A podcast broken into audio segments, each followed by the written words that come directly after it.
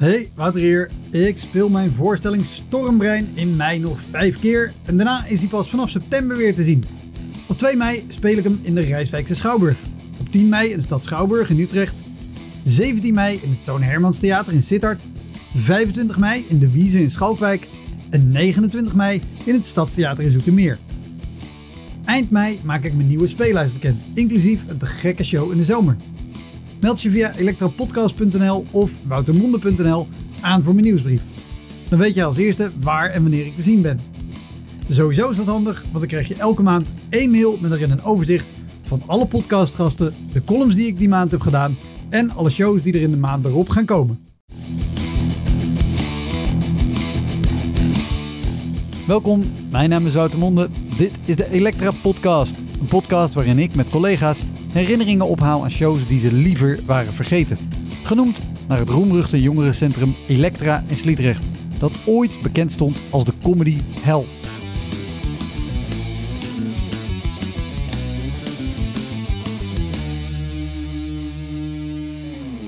Mijn gast is dit keer Lisa Osterman, cabaretière.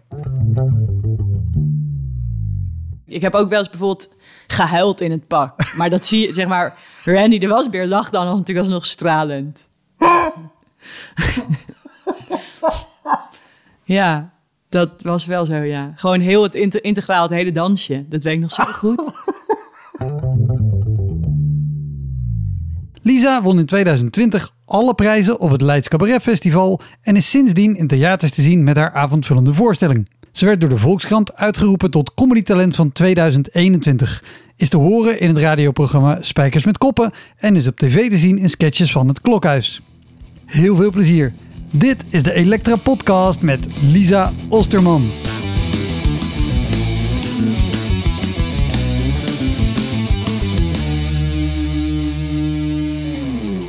Volgens mij speel jij relatief kort. Ja, klopt. Ik ben eh, nu eh, vier jaar bezig. Dat is, eh, dat is relatief heel kort. Ja? Maar nou ja, eh, eh, zeker als je bedenkt dat je in de tussentijd Leids hebt gewonnen. En volgens mij vorige week twee avonden kleine comedie stonden in het Ja. van je avondvullende. Eh, dus dat is, dat is snel en gefeliciteerd. Dat Dankjewel. Nou, ik voel me ook wel een onwijze beginner. Dat is ook wel aan de hand. dat is ook zo, ja. Maar, maar heb je dan ook... is het vooral de periode die na Leids heel snel is gegaan... of ging het daarvoor ook al heel snel? De reden dat ik het vraag namelijk... is dat juist vaak de beginperiode bij iemand... Weet je, als je eh, A, nog niet zoveel speelplekken weet te vinden... of je bent gewoon niet zo bekend, weet ik wat... dan ben je over het algemeen aangewezen op slechtere plekken... waar van alles mis kan gaan. Nou, Als je carrière heel snel gaat, dan is de kans daarop gewoon kleiner over het algemeen. Ja, hoewel er soms alsnog wel nu iets misgaat hoor. Ik heb laatst de Elektra podcast ontdekt. na een heel slecht optreden toen ik gewoon een soort support nodig had. Omdat ik had, ik had echt heel kort geleden eigenlijk. Ik, had een, ik, was, ik ging een preview doen in Venray, in de Schouwburg. Ja, dus dan, dan speel je een kort stukje zodat de abonnementhouders en de vaste bezoekers kunnen zien wie er het seizoen erop kan. Ja, en ik weet ook nog niet. Kijk, ik ben, alles is voor het eerst. Dus ik ga gewoon overal naartoe waar ze me willen hebben. Ja. En dit was echt wel ook zo ver rijden dat ik ook niet zeker weet of het nou heel rendabel was, deze move. Maar maakt niet uit. Als ik kom- kan spelen, kom ik spelen. Alleen, ik was als laatste op de avond. En je moest om zes uur of zo aanwezig zijn. En dan kon je daar eten. Dat was allemaal super vriendelijk. Maar het liep heel erg uit. Want iedereen mocht acht minuten of tien of zo. En iedereen deed gewoon zoveel als ja, dat wist ik ook nog niet echt. Maar ik was de laatste en ik was om half tien. En ik was uiteindelijk om kwart over tien, half elf of zo. Oh. En die mensen En hoe, hoe laat was de avond begonnen? kwart over acht. Dus er was wel een pauze. Maar het, het grootste probleem was eigenlijk dat... Het grootste probleem was eigenlijk dat... ehm, ik werd aangekondigd als het comedy talent van het jaar. En voor mij was een jongen uit Limburg die gewoon fucking grappig was. En die mensen konden totaal met hem mee. En hij Ja, vertelde ja. over opgroeien in Limburg. En die mensen dachten, oh mijn god, dat hebben wij ook allemaal gedaan. En dat vinden we echt helemaal... Het was ook fucking grappig. En toen daarna kwam er nog... eh, tussen hem en mij zat een mevrouw. En die gaf een soort theater psychologie college over hoe je gelukkig kon worden. Allemaal heel oprecht en best wel mooi. En dat vonden ze ook best wel tof. Ja. En toen kwam ik en ik werd dus veel zo opgehyped aangekondigd. Eh, en ik zou, wat ik zou gaan doen was een lied uit mijn voorstelling. Wat een soort nep college is over vriendschap, maar heel cynisch. Maar die mensen waren net helemaal opgebloeid door die lieve, oprechte mevrouw. en door die super grappige gast waar ze allemaal zo in mee konden. En toen kwam ik en ze vonden het gewoon heel kut. En ik snapte het ook echt. En toen werd ik zo zenuwachtig. Toen ging ik een liedje doen. En toen in het intro van het liedje maakte ik echt een hele lelijke fout. Dus je hoorde gewoon echt zo vloe, vloe, vloe. Zeg maar, die muziek was echt afschuwelijk. En uh, toen raakte ik een soort van in paniek. Dus toen stopte ik met spelen en bood ik mijn excuses aan. Oh, echt? Ja. Maar de, ik, heb, ik maak sowieso wel eens fout in de piano, want ik kan helemaal niet zo goed piano spelen, maar meestal... Maar, e- e- even, heb, heb, letterlijk, ik, je kan zeggen, oh sorry, ik maak een foutje. Of je kan zeggen, ik bied hierbij. Nee, normaal als ik speel en het is gezellig en ik maak een fout in de piano, als het echt obvious is, stop ik altijd. Want dan, dat, dat vind ik gewoon lelijk en een beetje raar of zo. Maar dat is meestal juist wel een moment van waarop we juist vrienden worden of zo. Hmm. Als je zegt, wow, sorry, dit was even afschuwelijk. Ik ga even een stukje terug. Ja, precies. Maar nu, die mensen vonden mij gewoon niet leuk. Dus toen ik stopte met piano spelen en zei sorry, ik begin even opnieuw. Kwam ik helemaal niet in de vibe die je dan wil. Snap je? Het was veel te. Ja, ik weet niet, kwetsbaar of zo. en het was gewoon niet. En toen, we zijn ook geen vrienden meer geworden. En toen ging ik daarna zo snel mogelijk naar huis. En ik had ook echt het gevoel dat die presentator, bijvoorbeeld, want die had dan op zijn kaartje allemaal zo hele positieve dingen over mij gegoogeld. En die dacht toen van, wat is dit voor meisje? En uh, toen ging ik naar huis en toen dacht ik, oké, volgens mij was er een podcast over mensen die echt slechte optredens hadden. Misschien kan dat me helpen, want volgens mij kan ik in principe gewoon niks. Uh, en toen, uh, nou ja, heb ik dat hele weg geluisterd. En toen heb ik dat hele weg geluisterd en toen was dat in principe wel, uh, Oh, wat grappig. Wel prettig. Wel, wel, heel benieuwd. Weet je nog wie je hebt geluisterd? Ja, eerst Brigitte Kaandor. Maar die eindigde elk verhaal met... Maar uiteindelijk werden we wel gewoon vrienden. dus steeds dacht ik, oh, en nu komt het. Maar dacht ik steeds, nee, zie je wel, ik kan niks. En zij wel. um, maar gelukkig, Claudia de Breij en Peter Pannenkoek waren niet altijd vrienden geworden. En dat deed me echt goed. Ja, ja, ja. Ik, ik moet zeggen, dat ik denk, nou ja, dat geldt voor mij en zeker ook voor mensen die luisteren. Dat het heel troostend is dat ook zeker mensen op dat niveau uh, of als je het niet zelf doet, mensen van zo'n bekendheid, zeg maar, dat ook meemaken en dat ook hebben. Ja, dat vond ik echt heel troostend. En sindsdien luister ik je eigenlijk altijd in de auto. Kijk, nou, te gek. Ik heb ook echt het gevoel dat we elkaar al heel goed kennen. oh, maar wat verschrikkelijk ook. Dit. Ik kan me ook zo goed voorstellen, nou vroeg ik ook, hoe, hoe heb je excuses aangeboden? Want inderdaad, zo'n, oh, ik maak een fout, ik begin opnieuw. Dat voelt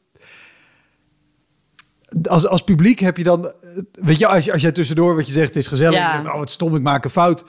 Dan denken we allemaal, oh, maar je geeft ons wel het vertrouwen dat als je het opnieuw doet, dat het gewoon goed gaat. Ja, het stomme is... En, en, maar zo ook begin opnieuw. Dat, oh mijn god, ze weet niet wat ze aan het doen Nee, dat was ook echt wat ze allemaal dachten. En ik dacht het eigenlijk zelf ook.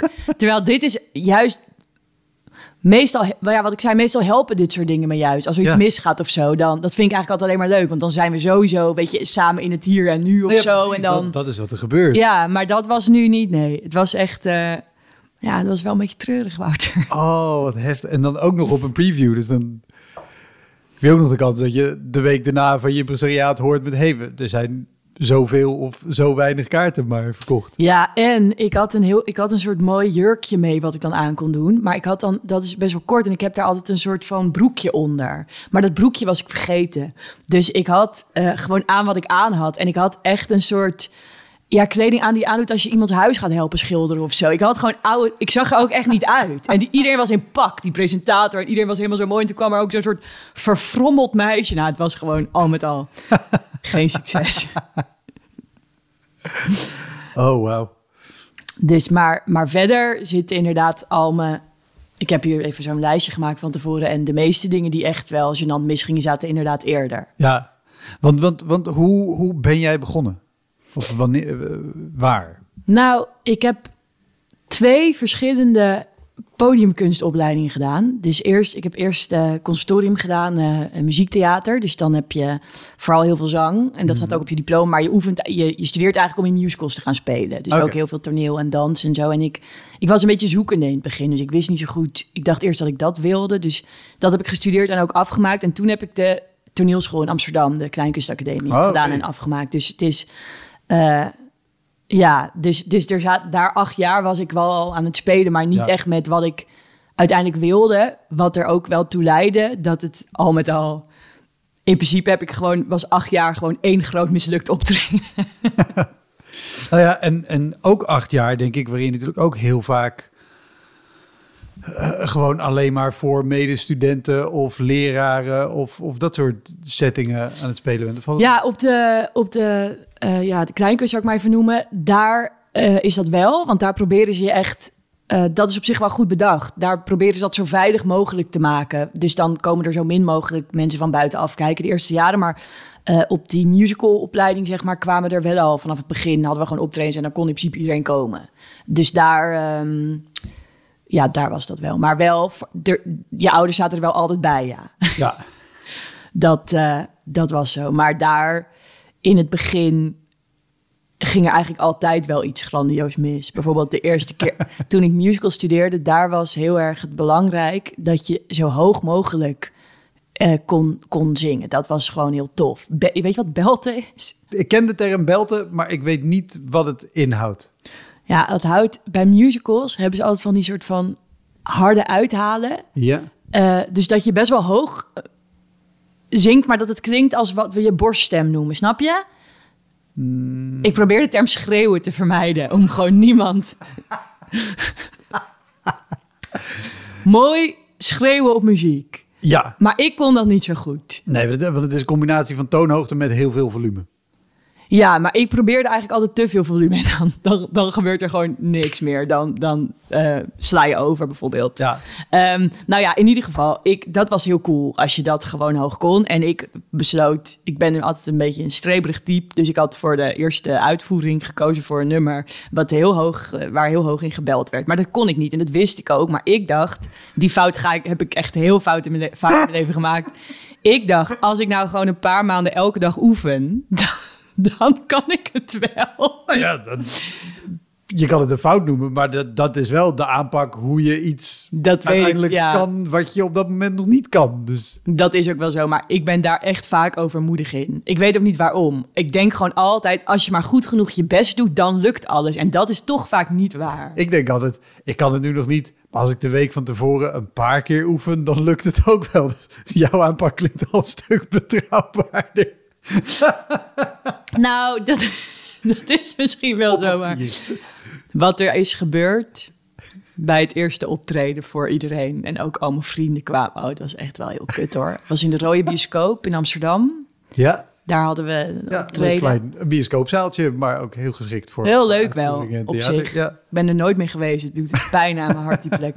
Ik ging dat lied zingen en ik had zo hard geoefend. En het was gewoon duidelijk op de generale repetitie dat het gewoon niet ging lukken. Dus telkens op het einde, dat lied werd steeds hoger. En op het einde waren er zo een paar uithalen achter elkaar... die ik gewoon consequent niet haalde. En echt met overslaan en gewoon dat je al die klasgenoten... die dit, veel konden dat echt wel goed. En die zag je ook altijd een beetje kijken van... we vinden je aardig, maar dit is een dom plan. En, en ehm, toen heb ik op de dag van de uitvoering tegen de pianist gezegd... opeens dacht ik, waarom zing ik het eigenlijk niet een toon lager? Ja. Dat, dat was eigenlijk nooit in me opgekomen. Maar dat was dan wel oké. En dat gingen we dan een keer oefenen. Nou, dat was eigenlijk, toen leek het allemaal wel goed te gaan komen. En toen heb ik tijdens het optreden... Er zat een modulatie in het lied. Dus dan gaat het lied in een andere toonsoort. Een half of een hele toon hoger.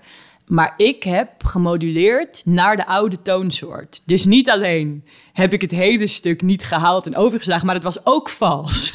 Dus het was gewoon. En ik zie nog zo vaak voor me die gezichten van mijn ouders en mijn vrienden.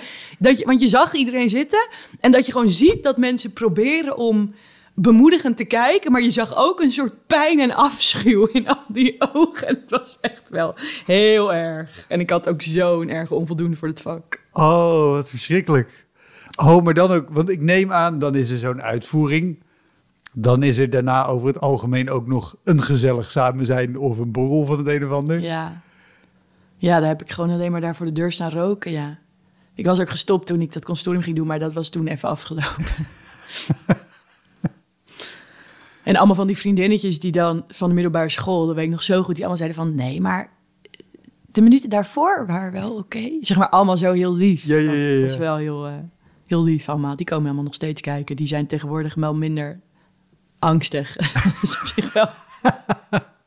En eh, oh ja, maar dus hoe ik uiteindelijk bij cabaret ben gekomen, is dat. eh, of vroeg je dat helemaal niet? Nee, maar ik vind het wel interessant. Dus vertel alsjeblieft. Ja, nee, heel goed. Nee, oh ja, ik antwoord nog op hoe, was je, hoe ben je begonnen? Ja, Dat, dat ik. Oh ja, daar, daar, daar vloeit uit voort. Hoe ben je bij cabaret terechtgekomen als je deze vooropleiding hebt gehad? Dus Oh ja, nou, ik, ik heb dit eh, afgemaakt en uiteindelijk heb ik stage gelopen in Thomas de Stoomlocomotief, de musical. En, en dat was niet echt voor mij. joh. Nou ja, het, het kan wel je ding zijn als je van kindertheater houdt. Maar Dat, dat viel wel mee bij mij. En eh, ik was toerist 2 in Thomas de Stoomlocomotief, de musical. En toen daarna, heb, dat heb ik best wel lang gedaan, ja.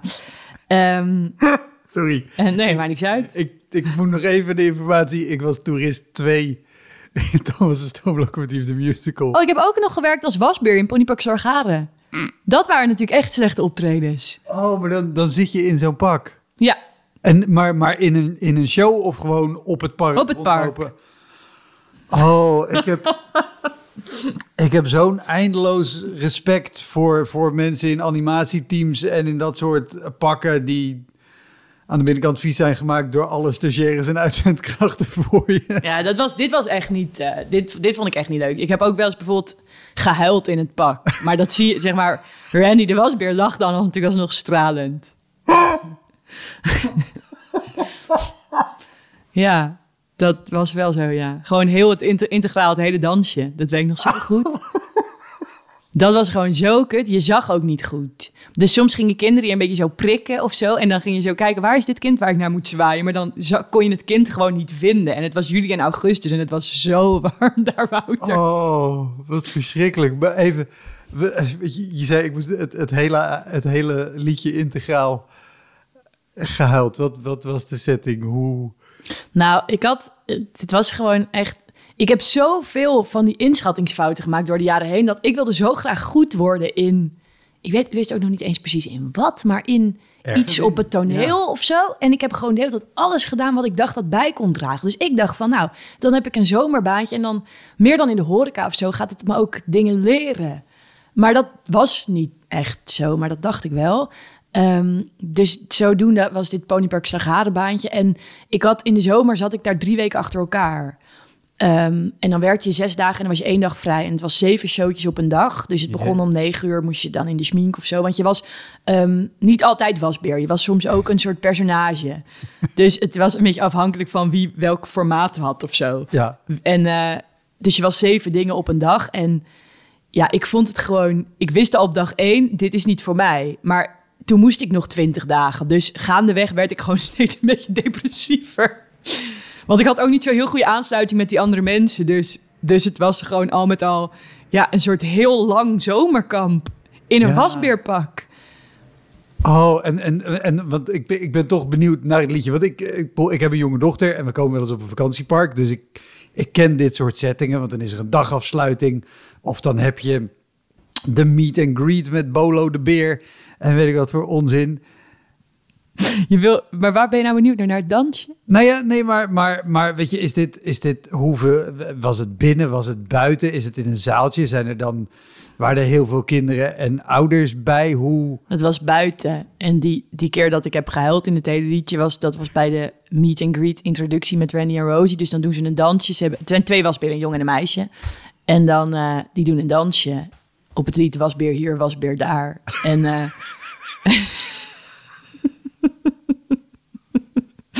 en dan moet je daarna met al die kinderen op de foto. Maar ik dacht gewoon, ik kan het gewoon niet meer. Ik wil gewoon zo graag naar huis. Ik, eh, ja, dat. Ook omdat je dan weet dat die, die dag nog zes showtjes heeft. Dus ja, ja, oh, en, en, en op hoeveel dagen van de 21 was dit? Was, eh er was in week twee. Want toen had ik ook, je had dus dan na zes dagen steeds één dag vrij. Ja, en toen was ook mijn moeder gekomen op de dag vrij. Dat was echt alsof, ik, alsof er iets heel ergs was. Ik weet nog zo goed dat zij daar aankwam rijden in de auto... en dat ik haar gewoon huilend in de armen viel. En dat zij ook echt, wat gebeurt hier? Maar er gebeurde helemaal niks. Ik, ik weet niet, ik, ik wou er gewoon niet zijn. Maar het was achteraf ook zo gek, want je, als je stopte moest je 100 euro betalen. En dat had ik natuurlijk gewoon moeten doen. Maar op de een of andere manier, ik was 18 en op de een of andere manier leek me dat heel erg iets wat niet kon. Maar nu achteraf, zeg maar, ik heb het zo kut gevonden dat had gewoon gekund natuurlijk. Maar ja, ja, ja. Ja, ik weet niet. Terwijl, weet je, dit is voor die, kind, die kindjes vinden het allemaal fantastisch. Hè? Ik wil ook daar niet kut over praten, want Nee, dat, nee, nee. dat is het helemaal niet. Alleen, ik, ik vond daar gewoon echt mijn draai niet. Maar, maar dat is ook waarom ik zeg, ik heb zo'n oneindig veel respect voor iedereen in zo'n animatieteam of zo'n ja. ding. Omdat ik zie aan alles, weet je ook, hoe, hoe verschrikkelijk het is en hoe geestdodend als je daar in zo'n pak voor de honderdste keer het stomme dansje moet doen. Maar ik zie ook hoe ongelooflijk tof die kinderen het Ja. vinden. En die krijgen daar niks van mee en die vinden het fantastisch. En mijn, weet je, mijn dochter ook, die vindt het super leuk. Terwijl ze is er eigenlijk te oud en veel te slim voor. Maar ze vindt het nog steeds hartstikke tof. Maar ze zei, ja, prima. Nou ja, te gek dat het er is. Maar ja, nou, de je andere ziet- kant is, ja. oh man, je zal, het, je zal het me moeten doen. Nou, je ziet Ik zou nu de- al 100 euro betalen om het niet te hoeven doen. Terwijl ik sta niet eens ingeschreven. Ik ook. Ik, veel meer. ik zou echt veel spullen hier in dit huis geven gewoon. Want je, en je zag ook vaak in de ogen van sommige collega's... dat die daarvan helemaal aangingen. Van het plezier wat je de Ja. kinderen bracht. Maar ik, ik voelde ook dat ik die warmte niet in me heb. Dat dat gewoon niet... Dat het bij mij niet was. En ja, de auditie was ook met... ehm, de auditie was best wel een moeilijk dansje. Dus ik dacht eigenlijk dat het heel wat was dat ik was aangenomen. Maar dat was helemaal niet zo. Ik voel me ook schuldig dat ik er zo hard op moet lachen. Nee, nee. te vertellen dat Ik, ik, ehm, ik, verte- ik zit het ook. Ik, ik merk ook nu dat ik wel erg mijn best doe om het genuanceerd te vertellen, omdat ik altijd bang ben dat mensen mij anders een kut bij vinden. Snap je? Maar ik, ik vond, ja. Ja, maar het is, het is gewoon een heftige klus. Maar wat ik wel interessant vind, is dat je zegt... ik had gehoopt dat ik er heel veel van zou leren. Nee, maar het feit dat je nu zegt... nu weet ik dat ik gewoon die 100 euro had moeten betalen... Ja, en weg had moeten ja, gaan. echt en ik neem aan dat dit ook maakt... dat jij nu bij bepaalde optredens... misschien andere keuzes maakt... of als je impresariaat belt en zegt... hey Lisa, we hebben dit en dit. Dat jij zegt, nou... Ik heb wel eens als een wasbeer staan dansen. Dit gaan we niet doen.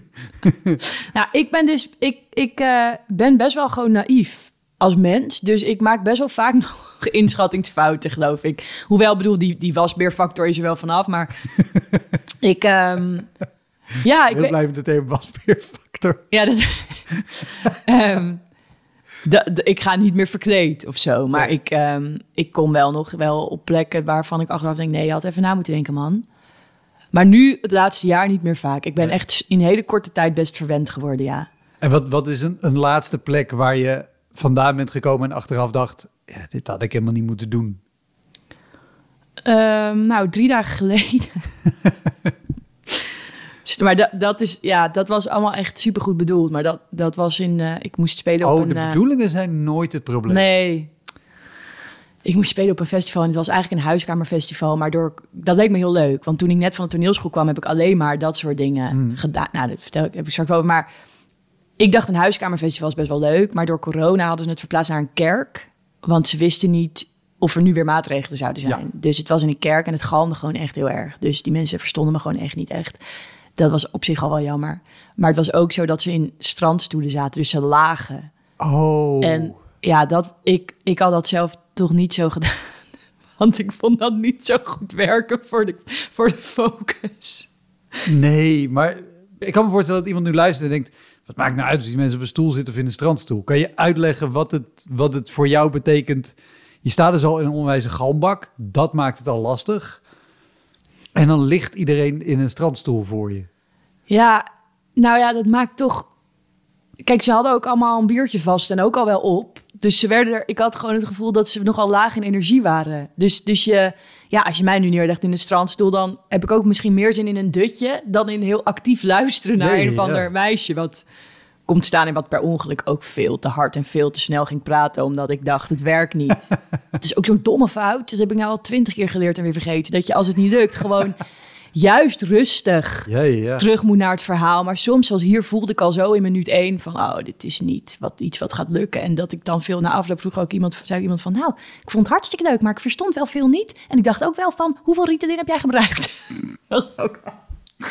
Ik wil naar huis. En hier was ook heel veel dingen die in de podcast vaak hoort. Gewoon van die classic dingen. Dat dan, er zou een kleedkamer zijn. En er was er ook wel. Maar er was ook een doorgaande ruimte. Van, nou, zeg maar, er was een soort gang eigenlijk naar twee andere ruimtes. Dus er liepen de hele tijd mensen doorheen. En die dat vergaat ook? Ja, en die vergaat ook de hele tijd te kloppen en zo. En dat vind ik allemaal op zich niet zo erg. Maar ah, ik, ehm, Nee, maar het Ja. helpt niet. Nee, die hoeft niet meegaan. Dit was in de kerk met galm. En dan maak je ook nog de fout om sneller te gaan. Wat bij galm dodelijk is, want dan wordt het alleen maar lastiger te Ja, verstaan. Want juist bij galm, er is een reden dat, dat dominees en zo natuurlijk rustig spreken. Want dan kan die galm rustig uitklinken. En anders praat je door je eigen galm heen. ja, dat had ik echt moeten doen, ja. Maar, maar je zei, ik heb, ik heb meer huiskamerfestivals gedaan. Die kunnen super tof zijn. Maar ook super ongemakkelijk. Want je staat in een huiskamer met 20 man of 40 als het een groot huis is. Maar Ja, dat, dat, dat heb ik vaker al gehoord, inderdaad, in, ook in deze podcast en zo. Maar toen ik net eh, van de toneelschool kwam, heb ik eigenlijk alleen maar zulke dingen gedaan als eerste. Want ik, ik ehm, moest gewoon ergens beginnen. Hmm. Of, dus ik, ging, ik heb toen gewoon iedereen gemaild die ik maar kon bedenken, waar ik dan misschien kon, gaan, kon komen spelen. En overal waar het kon, kwam ik. Dus particulieren of mensen Ehm, die dit soort shows organiseren? Nou, ik ging gewoon praten met mensen die ik kende, die misschien wel al iets cabaretterigs deden. Ja. Maar dat waren ook allemaal beginners. En dan gewoon vragen van, weet je nog iets wat ik aan kan schrijven? Dus bijvoorbeeld Delft Fringe Festival. Eh, dat is allemaal van woonkamers en winkels en zo. Ja. En ook... ehm, Superleuk festival trouwens. echt heel leuk, Ja. ja. Dat is echt heel leuk. En ook ehm eh, foodtruck festivals, waar ze dan ook een theatertent hebben. Ehm, en eh, ja, gewoon, ik ben, heb echt op elke braderie ben ik gaan staan waar ze me maar hebben wilden. Want ik had gewoon ook, ik wist niet echt waar je moest beginnen. Ik, ik wilde gewoon cabaret doen en ik had dat eigenlijk nog helemaal niet echt gedaan op school. Want, nou, lang verhaal, maar die school was niet, allemaal, niet super succesvol. En dus ehm, ik moest gewoon oefenen. Dus ik dacht, ik ga overal oefenen waar ik kan. Maar achteraf we- snap ik nu dat dat in, in verhouding met een theaterzaal wel misschien moeilijke plekken zijn. Maar dat, dat vond ik toen dus helemaal niet. Want er was gewoon geen vergelijking. nee, is materiaal. nee, dus dat, ehm, dat, dat snap ik. Ik denk dat dat ook het geluk is hoor. Wat je, wat je hebt als beginner. Zolang je niet aan beter gewend bent. ja, dan is, is eigenlijk is het al echt snel gezellig. Dit is, dit is wat we doen. Zeker omdat ik op, de op de toneelschool leer je toch heel erg dat het, ehm, als je klaar bent met school, allemaal heel hard wordt of zo. Weet je wel, van niemand zit op jou te wachten. Daarbuiten is het allemaal heel moeilijk en hier is het warm en zo. Dus, dus ik dacht toen ik afstudeerde wel van, nou, maar nu komt er echt iets heel hards en koud. Maar dat was eigenlijk helemaal niet, want er waren best veel eh, vreemde plekken waar ik die wel zeiden van, nou, leuk, kom maar spelen en zo. En ehm, ik had wel in het begin een soort misplaatst gevoel dat ik overal dus heel dankbaar voor moest zijn. Omdat ik dus dacht, nee, niemand zit op mij te wachten. En dan als iemand zei, kom maar spelen, dacht ik, oh, dit is fantastisch dat dit mag. dus en toen nog het allereerste optreden wat ik ging doen na school, was toen had ik ook alleen nog maar liedjes. Want ik had een soort plan van aanpak voor mezelf bedacht. Ik wou eigenlijk ook grappen maken, maar dat had ik nog nooit gedaan. Dus ik en ik had wel ge- geleerd hoe je liedjes moest schrijven. Dus ik had acht liedjes gemaakt. En ik dacht, dan doe ik gewoon steeds iets meer grappen tussendoor. En dan, maar dan heb ik in ieder geval die liedjes. Dus Ja. hoe kut kan het zijn dan voor de mensen? Zo, dat was een beetje het idee. het was wel zo dat ik met karaokebanden speelde. Want ik kon nog geen piano spelen. Dus ik had een bandje alles laten inspelen. Dus het was als act zou ik het niet misschien een ruime voldoende geven. Want het was wel gewoon een meisje met een boxje. En dan die liedjes en af en toe een grap die gewoon vaak ook niet goed was. Ehm, Stond je toen ook op de poster als zangeres Lisa? Want dat is een beetje de, nee, de, de zanger Tino en zo. Die komen ook met een orkestband en zingen daarmee mee. nee. nee, het was wel... Het, ik werkte toen naar een soort kleinkunstvoorstelling. Ja, ja, ja, ja. Maar toen had ik wel al best veel grappen. Maar toen durfde ik het gewoon nog niet cabaret te noemen. Want ik dacht... Ik, in het begin dacht ik, als ik het nou kleinkunst noem en het is niet grappig... dan kan dat misschien nog de bedoeling zijn geweest. Ehm, Ik snap nee, maar snap je? Dan. Als, als het dan niet Nee, grappig maar is, dan was het misschien nog mo- Als je mooi niet zo. pretendeert dat het grappig gaat Ja, zijn... dan, dan kan het alleen maar als- meevallen Ja, precies. op dat gebied. Dus, dus eh, zo gezegd, zo gedaan. Dus met mijn karaokeband en mijn boxje toog ik naar eh, de eerste eh, mini-plek waar, we mochten waar ik mocht komen. En dat was Food Truck Festival Trek. Dat was een ehm, ja, Food Truck Festival. En die hadden dan een theatertent volgens de website. En het zag er vet leuk uit. Het was helemaal zo met een soort eh, mooi geveltje. En er stond dan van, dit is het theater. En het was allemaal met kleurtjes en leuk. En ik dacht, nou, het wordt helemaal leuk. En ik moest dan een aantal keer per dag dat doen. En je kreeg er geen geld voor, alleen het geld wat je voor de kaartverkoop verdiende. Volgens mij mocht je ook zelf zeggen hoe, wat dat dan was. Hoeveel Ja. dat dan was. Mensen moesten gewoon jouw geld geven en zo simpel was het. Ja. Dus ik ging en er ging een vriendin mee. En wij naar Utrecht, eh, daar was het. En toen kwam ik daar en toen konden we eerst ook heel lang niemand vinden die dan ging vertellen waar dat theatertje dan was. We zagen het zelf ook niet. We dachten wel van, nou, we hebben nu het hele terrein toch wel gehad, maar het zal wel. En uiteindelijk kwam er een of andere stagiaire die zei van, oh, eh, oh ja, die paste hier niet. Ehm, dus we hebben wel een alternatief. Ik neem je even mee. Dus wij zeiden, nou leuk. Het was hartje zomer, dus het was echt heel warm. Echt wel 30 graden of zo. En toen, het hele terrein was met kleurtjes en lampjes en leuk. En toen helemaal in een soort uithoek hadden ze één uh, donkergroene legertent gezet. Zonder, ja, met, met niks. Er stond geen bordje, er stond gewoon niks. Het was een tent met banken, niet verlicht. Van binnen ook niet. Oh, dus het was gewoon donker. En er stond niks. En toen heb ik dus toch tegen het meisje gezegd... maar ook niet eens onoprecht van... nou, hartstikke bedankt. Wat leuk. Want ik dacht nog steeds, nou, ik ben heel dankbaar. Ik mag hier spelen, ik komen mensen. Dit wordt hartstikke leuk. En toen zei die vriendin wel, dat weet ik nog zo goed, toen zij wegliep van... Ik weet niet zeker of je hier dankbaar voor moet zijn. maar toen dacht ik nog, nee, maar het wordt heel leuk. Maar ja, lang verhaal kort, mensen op een foodtruckfestival uh, houden echt van eten. En dat is het ja, Dus dat is die wilde, waar je voor naar een foodtruckfestival ja, gaat. Super logisch ook. Dus die wilde gewoon echt niet komen. Dus er was er is niemand gekomen. Wat ik neem aan, want dat is vaak bij dit soort constructies als het is, uh, je, je, houdt gewoon zelf de, de, de entree, zeg maar. Dan is het ook wel de bedoeling. en dan mensen noemen het altijd zo heel enthousiast. Dan ga je parade maken. Wat gewoon Oké, je moet gewoon over het terrein en echt mensen zo'n beetje smeken of ze alsjeblieft. Ja, dus in dit geval hield dat inderdaad echt in. Mijn vriendin Femke en ik liepen over dat terrein in 30 graden om hele gezellige, pratende, etende mensen te smeken of ze alsjeblieft ergens heen wilden waar ze gewoon echt niet heen wilden. Niemand ook. En uh, toen op een gegeven moment was het dan vijf minuten voor aanvang. En toen zei Femke, nee, maar ga jij maar vast voorbereiden. Want je moet ook concentreren. En dan ga ik wel nog mensen... En dat komt allemaal goed. Zij, zij is daar heel goed in. Ja. Dus ik geloofde het ook echt. En toen ging ik daar zo staan. En um, dat zo die karaokeband aanzetten en zo. En toen uiteindelijk kwam ze met één dronken gast.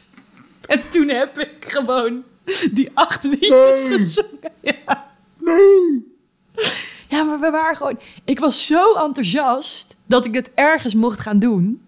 Ik weet niet, ik, er kwam niet een soort gedachte. En ook toen was er nog geen Randy de Wasbeer moment dat zei. Nee, dat had ik toen nog lang niet. Toen, dat was ik alweer vergeten. Wat ik zeg, ik ben echt naïef. Alles wat misgaat, dat komt ook. Ik vergeet het eigenlijk wel weer soort van snel. Ik ga toch vaak als een soort kind open in situaties en dan weer de mist in gewoon. Um, ja, het is een hele goede uitgangshouding, maar. Ja, ik weet het niet. Niet altijd. Dus, nee. Uh, dus we, ik heb het niet. Heel goed, Daarna kwam er niemand meer, dus ik heb het niet voor niemand gedaan. Nee, dat was nee, wel. Maar het was. was maar ook hoe, hoe speel je. Weet je, ook al is het gewoon zang met een achtergrondband. Ook dat is ongemakkelijk om voor een dronken gast te doen. Want ja. al die liedjes twee, drie minuten duren. Ja, eentje duurt ook zeven minuten. Uh, sta je er toch al bijna een half uur ja, ik heb het gewoon echt met alles wat ik had geperformed voor mijn vriendin Femke. ja, en die man zat daar. Ja, het was... Nee, dit was geen feest. maar daarna viel alles wel mee. Dus dat was natuurlijk top. Ja, dus, ja. dus, alle huiskamers en dingen die daarna kwamen, vielen wel mee. En, en, terwijl dat was ook nog wel... Uh, ik had bij mijn eerste Delft Fringe Festival ook zo'n rare keuze gemaakt. Want ik had... Um, toen had ik al, was het al langzaam naar een voorstelling toe aan het aan het werk. Het doel was om aan het Amsterdamse Kleinkunstfestival mee te gaan doen. Dus ik had mezelf anderhalf jaar gegeven om, om te leren om een soort uh, cabaretier te worden. Uh, en gewoon zoveel mogelijk vlieguren te maken en dat dan doen. En toen um, Delft Fringe Festival was, toen was het, al, was het al wel wat. Maar toen had ik bedacht dat het heel leuk was dat er dan... Ik had zelf de boksen uiteindelijk mee voor het hele zingen met de banden gebeuren. Maar dat moest best wel profi zijn, want soms was het een wat groter zaaltje of zo. Dus ik had een soort uh, Yamaha set gekocht, best wel zwaar en, en groot met twee boksen en dingen. En ik had uh, beeldgrappen met een uh, scherm. Maar het was heel vaak overdag, dus ik had een tv-scherm bij me. Wat ik niet had, was een rijbewijs. Dus, dus ik ben gewoon heel Nederland doorgegaan met die box in een soort enorme koffer en dat scherm. Nou ja, heel vaak wilde er iemand helpen, maar soms ook niet. Dus dan had ik gewoon, ging gewoon in de trein. Met, meestal ging ik dan met mijn fiets in de trein. Dus dan had ik alles in... Um, ja, van die, van, die al, van die grote boodschappentassen, weet je wel, die je vaak kan gebruiken. En dan zo die koffer met die speakers. En dan ging dat maar weer. En dan af en toe ging ik vragen of iemand even de, de trein in kon tillen of zo. Ja, het was achteraf een beetje een gekke keuze.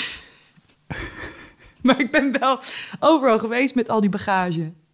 Oh, wauw. ja.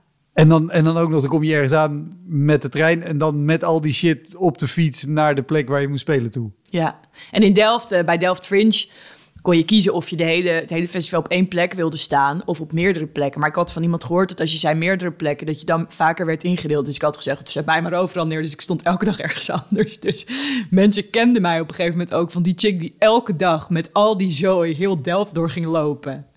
Um, ja, ik, ik weet niet. Ik, was, ik had zo'n soort vreemd enthousiasme, wat gewoon niet door enige praktische handigheid werd beperkt of zo. Ik weet niet. Nee, maar toch, nee, waar ik net ook zei, weet je, met, met de naïviteit van een kind overal ingaan. Dat ik zei, dit is in principe een goede basishouding.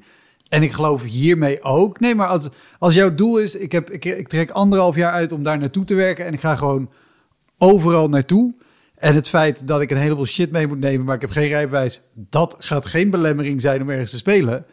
Maakt wel dat je al die vlieguren kan maken. Ja. En dat je overal kan spelen. En dat je ook wel, misschien niet bewust, maar uh, onbewust, dus heel veel leert over omgaan in dat soort settingen. Wat het alleen maar makkelijk maakt om uiteindelijk in een goede setting nog veel beter te kunnen spelen.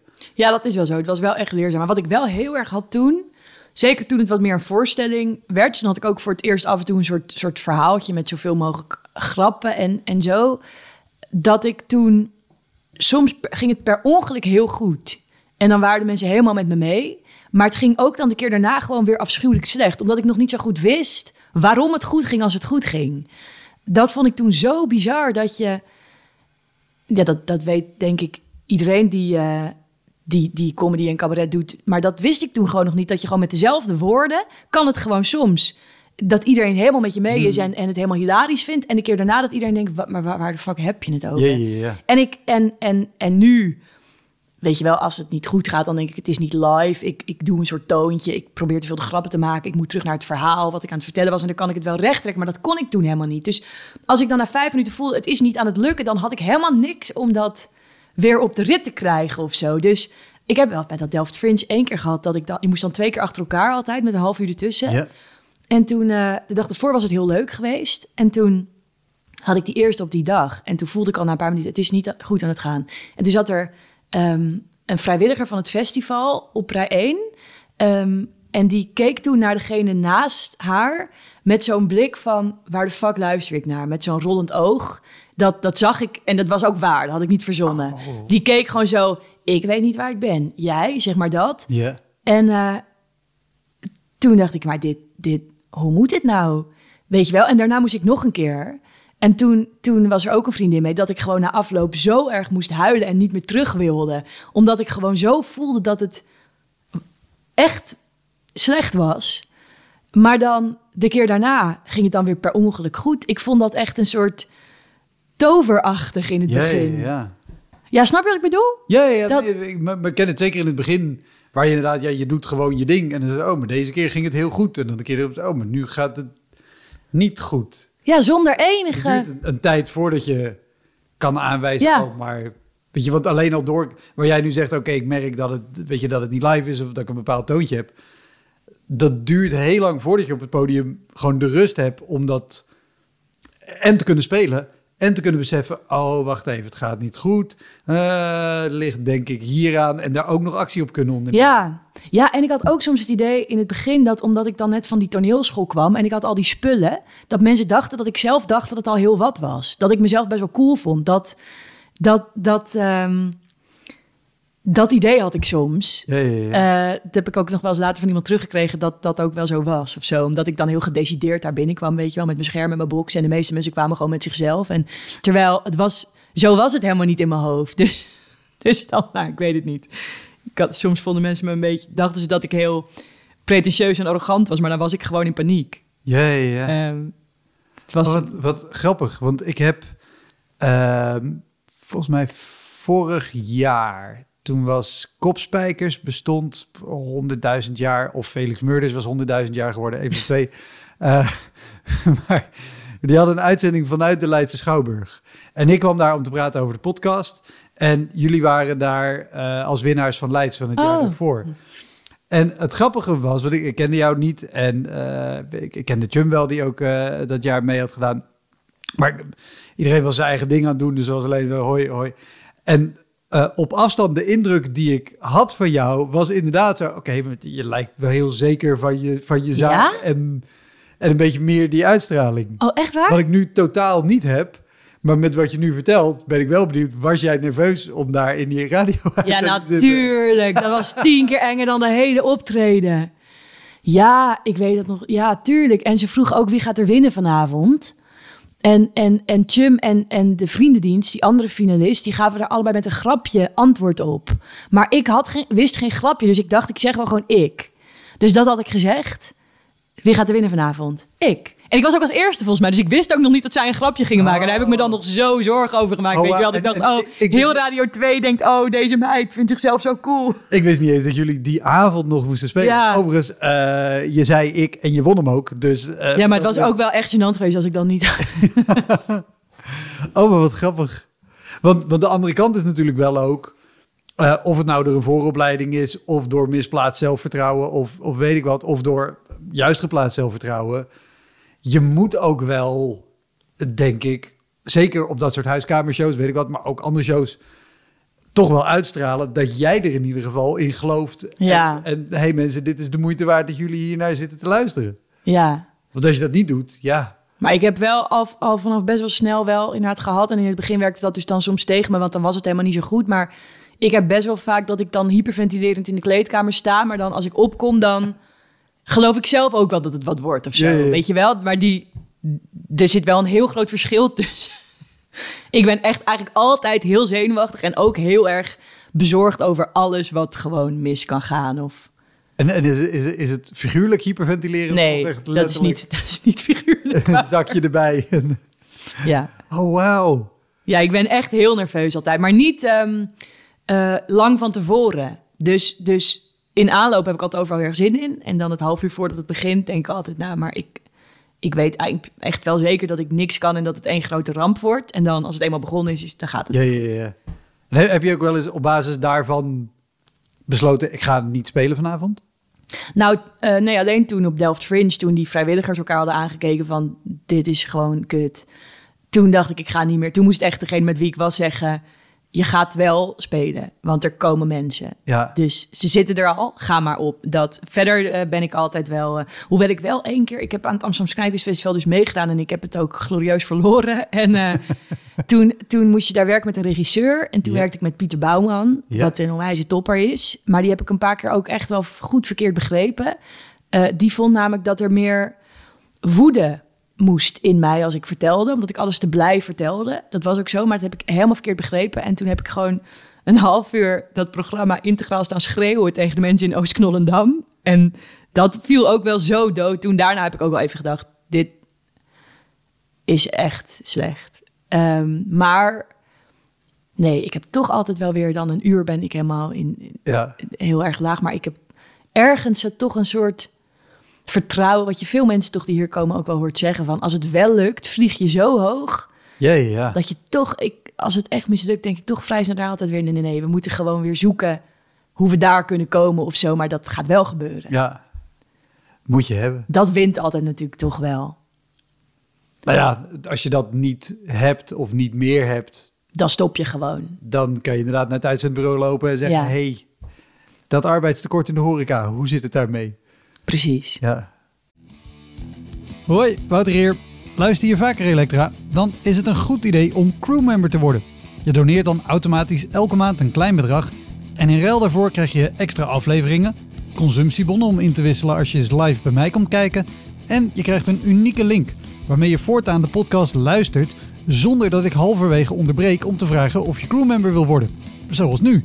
Dus, word crewmember. Dat kan al vanaf 1 euro per maand. In de omschrijving van deze aflevering vind je een linkje voor meer informatie. Oké, snel weer terug. Wat staat er nog eh, op je briefje? Volgens mij hebben we er al een aantal eh, eh, wel gehad, maar... Ja, ik heb nog de twee echte dieptepunten. ik heb twee van die optredens die zoals veel mensen ze hebben, waar het gewoon, waar het gewoon echt alles heel grimmig was. Ehm, op chronologische volgorde. Ehm, ik was een keer in Den Helder, in Hotel Den Helder, gevraagd om te komen spelen voor een bedrijf. En ehm, ik mocht gewoon, ik moest 20 minuten maar spelen, twee keer 20 minuten. En um, dat waren mensen en die hadden een soort bedrijfsdag. En dan zou twee keer 20 minuten zou ik dan komen. Dat was alles wat ik wist. En het verdiende voor toen best wel goed. Ehm, dus ik ging naar Hotel Den Helder. Nog steeds met mijn boxen, zonder, met het OV en zo. En um, toen kwam ik daar en toen was het was een wonderlijk groot hotel. Echt een enorm hotel met een bowlingbaan en allemaal. En er waren ook superveel mensen. Het was bleek een heel groot bedrijf. En volgens mij, maar dat weet ik niet meer zeker, waren het mensen die werkten in de zorg, maar niet artsen en zo, maar mensen die uh, dingen schoonmaakten en, en, en zo. Ja. Um, heel veel mensen. En die mensen mochten activiteiten kiezen. Maar het was ook bijvoorbeeld bolen, mochten ze ook kiezen. En um, allemaal dingen die ze echt leuker vonden dan cabaret. Um, ze hadden er gewoon niet echt zin in. Maar ze konden intekenen en we wisten nog niet toen hoeveel mensen zouden gaan intekenen. Ondertussen werd ik alvast gebracht. Op zich is dat eh, een goed systeem. Ja, ik vond het ook heel leuk bedacht. Want als, als mensen allemaal verplicht naar cabaret moeten, je kan er beter 20 hebben die hebben gekozen voor, nou, ja. wij hebben zin in cabaret, dan dat je er 120 hebt die er geen zin in hebben. Dat was ook inderdaad, als concept was het veelbelovend. um, vervolgens ging iemand van de organisatie mij dan uh, naar de, de zaal brengen. De zaal was een soort klaslokaal waar helemaal niks daar zag eruit alsof er binnen nu en ooit een optreden plaats zou vinden. Dus er stonden gewoon her en der wat stoeltjes en het was gewoon licht met ramen en alles was. Dus ik zei: Oké, maar, maar waar is dan zeg maar het optreden? En zei die vrouw: Nou, je kan het gewoon neerzetten hoe je wil. Dus ik: oh, Oké. En op hoeveel mensen rekenen we dan? Ja, dat zien we straks. Zeg ik: Oké, maar oké. Dus toen ging ik maar zelf bedenken in welk hoekje dan het geschiktst was voor mij of zo. Nou ja, dat was gewoon, uh, dat maakte eigenlijk niet uit. En ik ging dan maar zelf, want er was nog een kwartier zat ertussen of zo, tot die mensen dan zouden komen. We wisten niet hoeveel. Ging ik maar zelf wat stoelen neerzetten. in een soort half cirkeltje om een hoek heen. En toen uh, kwamen er vijf mensen. En... Uh, dat is echt heel weinig. Dat was echt heel weinig, Wouter. En ze snapte ook echt er was dus ook niemand om te zeggen. Ik ging zelf zeggen: Hallo, ik ben Lisa, ga maar zitten. Ik doe cabaret. Jullie gaan kijken. Dus nou ja, dat gingen we dan doen. En ze, er was gewoon geen reactie, helemaal niks.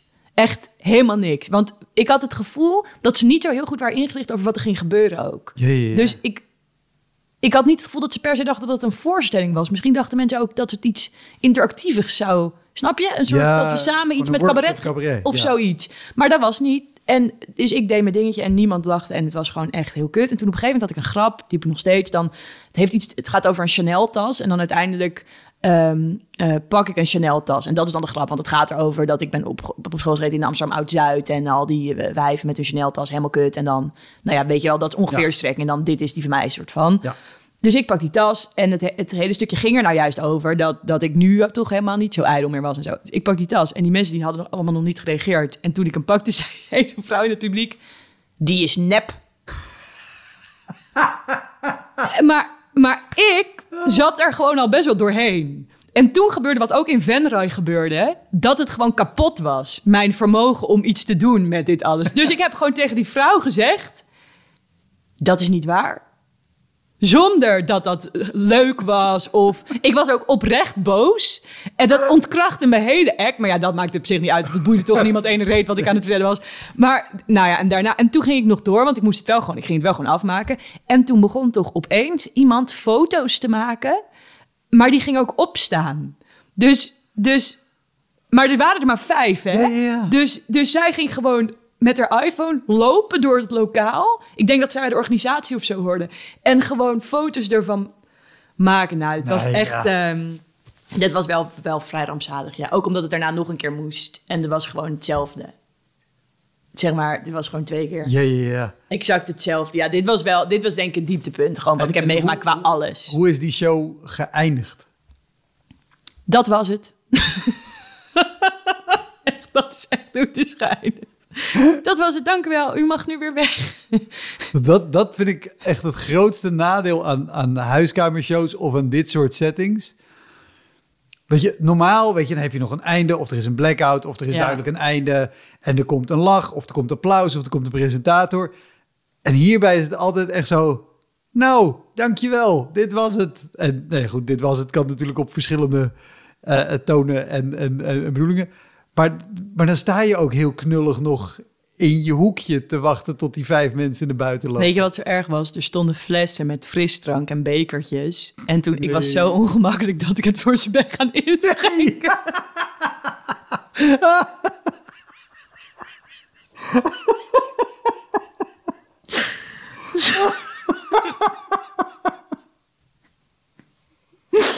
ja. Oh, wauw.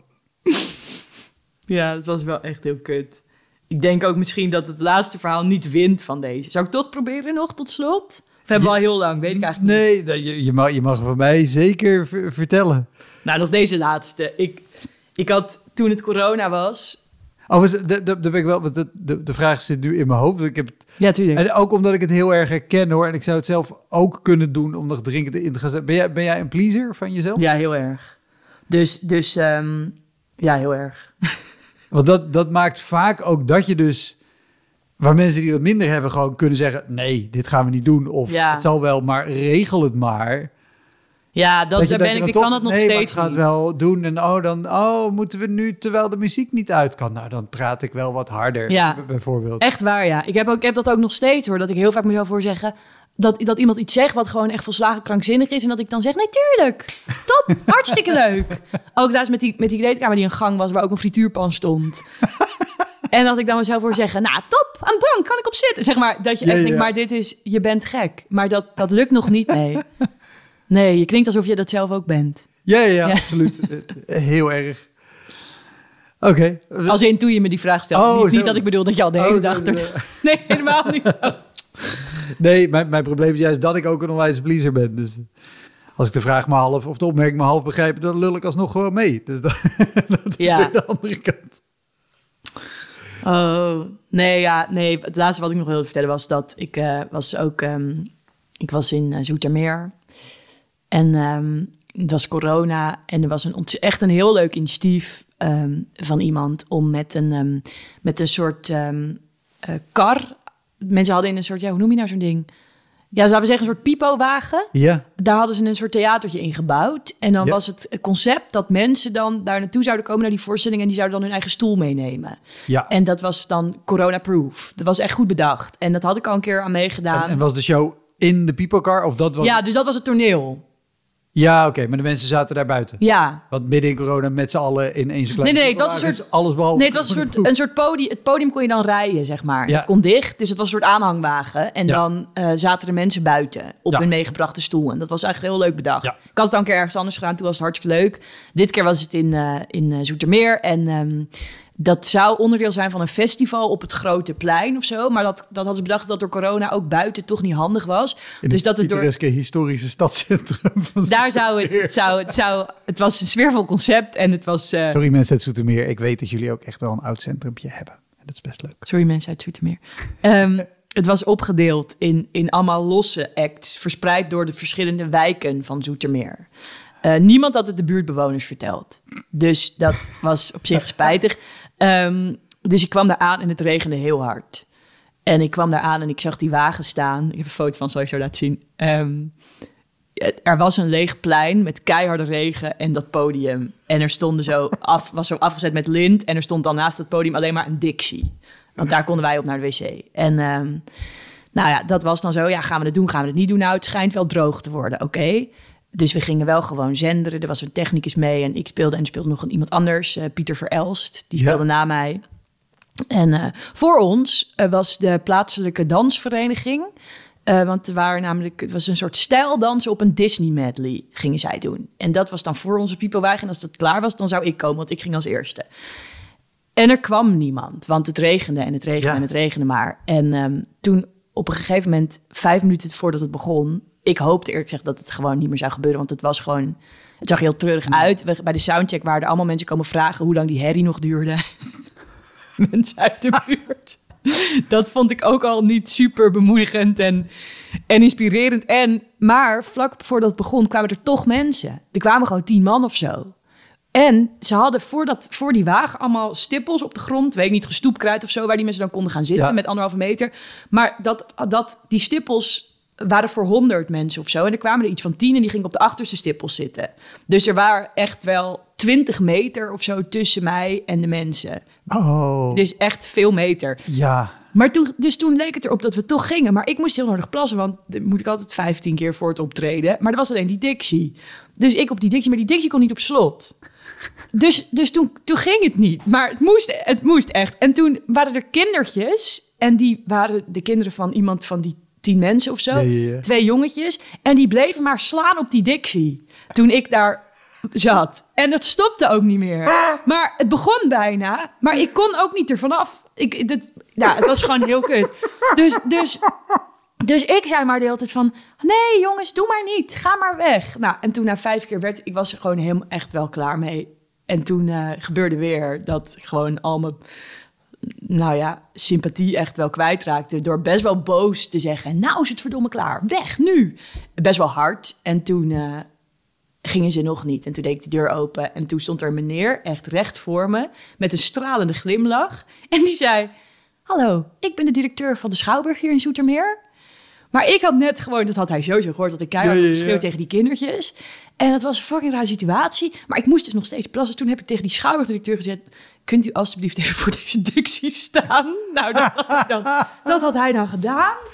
En uh, dat was dan uiteindelijk gelukt. En toen was het volgende probleem dat niemand wist hoe lang de dans van die stijldansende vrienden duurde. Maar er was ook geen presentator. Dus als zij klaar waren met die Disney medley, dan zou ik beginnen en mezelf aankondigen of zo. Dus, dus ik stond heel lang. Toen het volgende deel was dus de hele tijd klaarstaan en de hele tijd na elk. Maar het was dus een medley. Dus elke keer was dan zo het ene Disney lied afgelopen. En dacht ik, oké, ik ga. En ik kwam er zo nog één. Dat was zo vijf keer.